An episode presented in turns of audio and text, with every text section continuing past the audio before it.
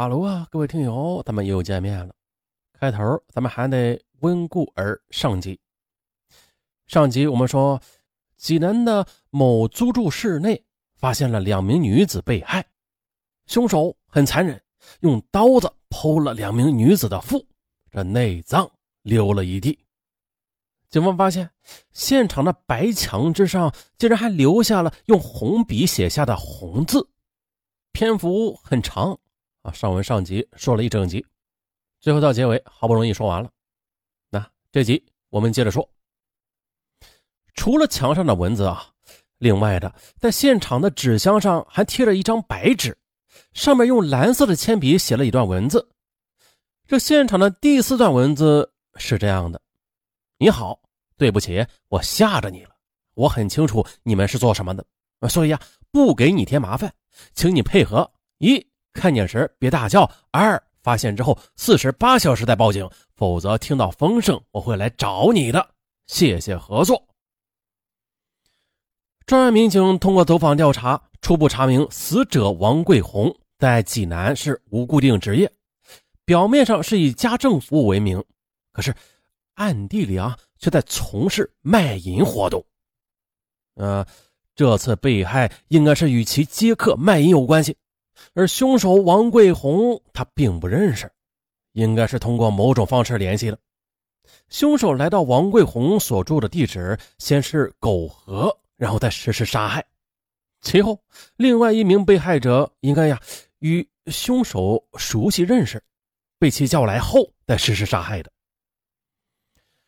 凶手在犯罪现场留下的四段手书留言文字，表述变态心迹啊。在济南刑警印象中，尚属首次的。专案民警分析之后啊，由此形成共识：这是凶手作案之后故意滞留现场，面对这两具被害尸体即兴宣誓。他专门的选用红色的铅笔，并且用自己杀人作案的厨刀削笔头，急书狂写。这笔头钝了就削，削好了再写。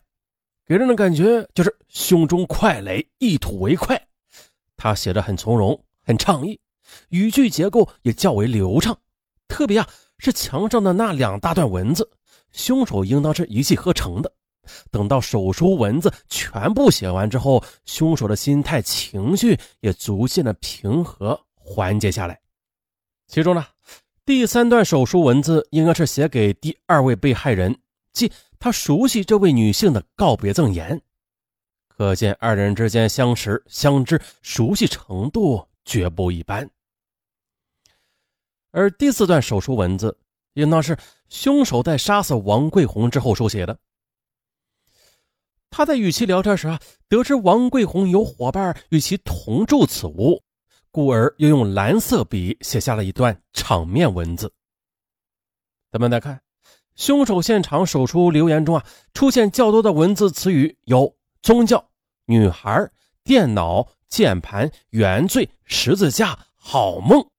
从这些字眼里，可窥其心态之起伏，并且反映出从事职业之特点。凶手文化程度应该是在大专以上的，而且是一位网络玩家，QQ 高手，喜读网络小说，爱看电影、电视。思想很活跃，联想丰富，这人前人后性格迥异，外表水面如镜，内心暗潮汹涌。互联网络既是他搜集各种知识信息乃至寻花问柳的一条主要渠道，又是他百无聊赖消磨时光、用文字游戏在虚拟世界与人对话聊天的一个平台。由此呢，警方对凶手初步刻画：男性，年龄是在。二十五到二十八岁之间，身高一点八米左右，文化程度应该是在大专以上，具备计算机特长，可能啊有个人婚姻变异经历，对异性产生排斥仇恨的情节心态。凶手应该是一个人独居的，在济南有工作，并且有稳定的收入。八月二十五日上午十一时许。心神不宁的朱某问其女儿朱毅：“从昨晚十一点到现在，整整一天是音信皆无，越发越感到不对劲儿了。”于是啊，他拨通了亲家周某的手机，说：“周一二十四日早上八点，接到已经协议离婚丈夫周彬彬的电话，相约在解放桥的路口见面。中午十一点，周毅说他的手机欠费停机了，然后就再也联系不上了。朱某还说，他多次拨打过周彬彬的手机，可是也是一直关机。那两个孩子会不会是出什么事儿了呀？这闻听此言，周某立马从潍坊市往济南赶。下午十七时，周某和朱家一共六人来到周彬彬在天桥区的住处。可是两室一厅里的住房内却空无一人，朱毅和周彬彬都不在。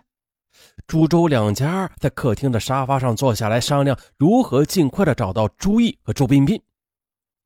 周某的外甥张某想喝可口可乐。他走到冰箱前，拉开冰箱门，这么抬头一看，一只人手赫然入目。大吃一惊的张某赶紧叫来其他人一起确认。大家凑过来一看，哎呀，你没有看花眼，这是真的人手。大家稍稍镇定之后，他商量了，决定由周某打电话给公安机关报案。报案时间正好又是十八点整，警方很快赶到了。经过勘查。冰箱内发现了死者的其他肢体啊，死亡时间大约是在七到十三天之前。根据家属提供的情况吧，警方了解到周彬彬时年是二十八岁，在某公司从事网页设计工作。朱毅二十七岁，二零零六年十二月与周彬彬结婚，次年五月即协议离婚。八月二十四日上午，朱毅接到周彬彬的电话，两人约见在解放桥见面。中午十一时许，朱毅的母亲打起手机。朱毅说：“，他和周彬彬在一起，中午就不回家吃饭了，并说自己的手机已经欠费关机了。可是当天啊，朱毅的父母一直等到半夜呢，也不见朱毅回来，便拨打周彬彬的手机，哎，也是停机。后来朱毅失踪了，引发两人一起出动寻找，而冰箱内的尸体却并非朱毅的。哎，这……”不是拍电影啊！接着，通过专案组民警多方排查，进一步确认，周彬彬于八月二十四日、二十五日两天都没有去单位里上班了，其手机也是关机两天。其前妻朱毅，他确实失踪了。而朱毅前去见周彬彬时啊，从家中将自己的身份证和存折等物品一并带走了。后来经查，其在招商银行存款近十万元，近日内并无取款记录。同时反映，周彬彬本人的性格很内向，喜好读书，这文笔还颇为不错，计算机业务能力也很强。平时无事之时啊，一般也不与外人交往，总愿意独自在家通宵达旦的上网聊天，并且在虚拟的网络世界里，他口若悬河，舌战群儒。啊！直到对方表示折服，他这才得意的退出网络，重返人间。接着，根据摸排走访调查所得，八二五专案组初步确定周彬彬为重大犯罪嫌疑人，并且迅速组织力量查找抓捕。仅隔一天啊，历下天桥两区相继发生特大命案和碎尸案，这还了得？济南刑警综合各方面情况判定，两案应该是为同一人作案。凶手即是周彬彬。这时，参与立夏专案侦查的刑警支队一大队李立新探组，通过对案发现场凶手遗留在厨刀包装盒上的调查，发现这种厨刀市区只有家乐福超市出售。同时，又搜寻到一名可疑男子于八月二十三日下午三点左右在家乐福超市购买厨刀时的监控录像。可是。周彬彬的父亲看过录像之后，略有些迟疑和顾虑。后来又经过侦查人员耐心的说服啊，他终于承认了，录像中买刀的男子就是他的儿子周彬彬。于是啊，刑警支队的文检室的专家对周彬彬笔记与立夏杀人现场的笔记作为了对比，最终确定了同一人。紧接着，警方又带领朱毅的父母前去辨认尸体。那具姓名不详、身份不明的死者，正是周彬彬的前妻朱毅，从而是更加的证实了周彬彬就是特大杀人碎尸系列案件的犯罪嫌疑人。八月二十七日上午，警方锁定犯罪嫌疑人周彬彬，他正在烟台市。于是专案组民警前往抓捕。八月二十七日十六时许，犯罪嫌疑人周彬彬在烟台市福山区落网。经审查查证，周彬彬是因为感情问题与朱毅离婚之后，他终日郁闷、烦躁，乃至心理变态扭曲，从而对女性格外的排斥仇恨。于是啊。八月十二日，又通过网络找来一名以家政服务为名的卖淫女汤艳玲，在其住处与之苟合一夜，啊，持刀将其杀害，并且碎尸。